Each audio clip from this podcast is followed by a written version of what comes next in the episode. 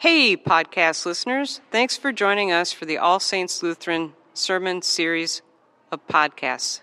We're so delighted that you've landed on this page, and we ask that you contextualize yourself by reading the descriptor. Enjoy and let us know what you think. Grace and peace to you from God, our wonderful parent, the beloved Jesus Christ, and the Holy Spirit.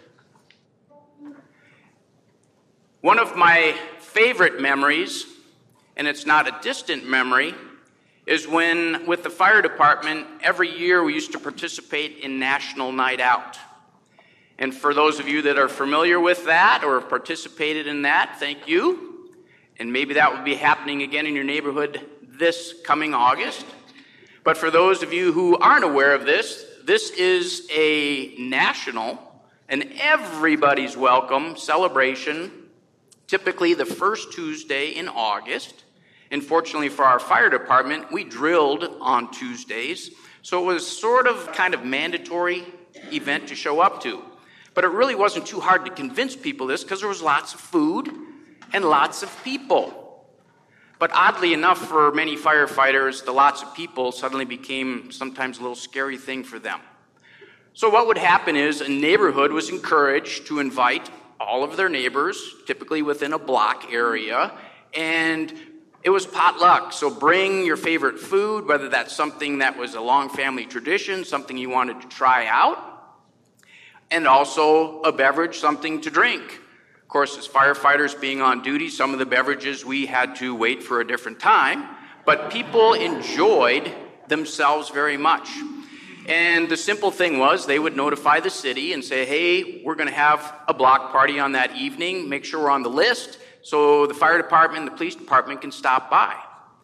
And we would have barriers set up for that. And generally, even in our small little part of the world up there in Falcon Heights and Lauderdale, we had anywhere from 20 to 25 parties and with our three trucks, we would divide that out, and the captains would kind of sometimes know, hey, this is a really good area, good food and good things like that.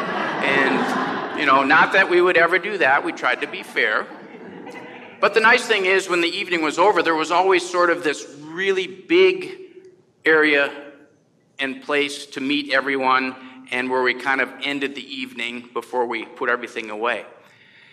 And I kind of mentioned that it was odd with the firefighters when we were kind of on the terms of being a guest.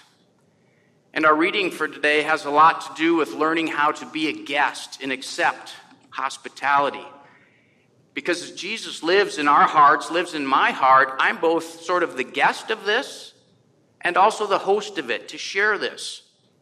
And that's what I learned over all of these years that National Night Out was this opportunity to see those people that I was serving all these years and kind of change roles with them. One of the few things we had to do, which was also maybe a little difficult for some of the firefighters, would put on all their Class A uniforms. So that's all the fancy stuff.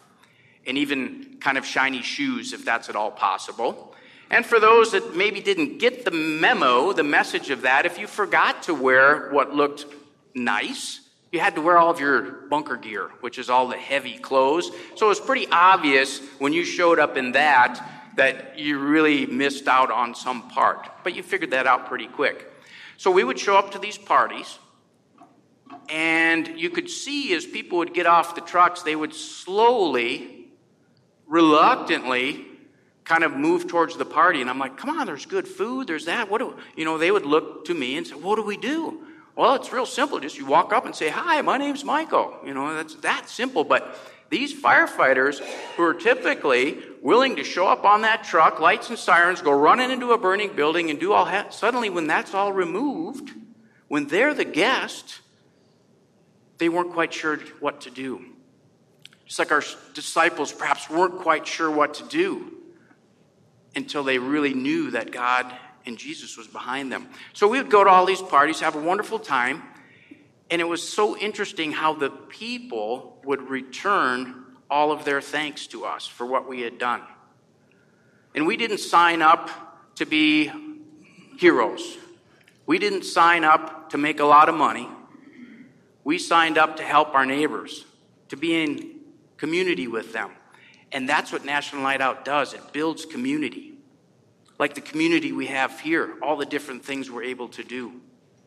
So when I think about coming in peace, to what that means, I found a definition of someone, a person who is of peace, is someone who is open to first hearing your story. As you so graciously listen to my stories, you hear that. The next step for that is listening to God's story for all of us, and that's when we share. That's when our firefighters are actually talking to the people who offer their thanks, who are maybe interested in joining the fire department as volunteers. We all are part of that invitation. And the third thing that people of peace do is they share in the good news of Jesus. And that's what these disciples do. That's what we as disciples do. So we have this wonderful opportunity before us of how.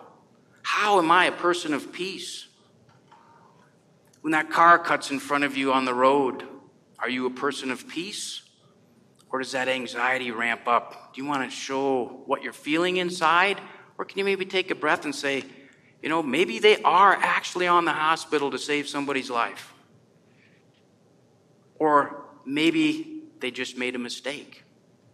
That's how you present as a person of peace, which I know you're aware of. And these disciples, the courage they had, the courage we have to welcome strangers, to meet our neighbors, to be a little bit vulnerable to what it means to offer peace. And peace is this wonderful, abundant gift of God. You don't use it up. Just like we heard, if you offer that peace and it's not received, it just comes right back. It's not destroyed. And that's that beauty of peace, the peace we offer, of how often being peaceful and restful, and we share that. And with that peace, we have that opportunity participate in the coming of the kingdom. Even those towns that said, nah, we're not interested, simply wipe off that dirt and move on. But it wasn't a curse to them, it wasn't a punishment, because God's kingdom came near. So as we come near to people, hopefully when you gather tomorrow to celebrate Jack's birthday, my mom's birthday, and perhaps the birthday of something else, okay, not to demean that at all. But this is about people, all of us together. So, saints and siblings, as we meet each other where you're at. And we try and pray to connect people with the fullness of Christ's life. We can all say, Thanks be to God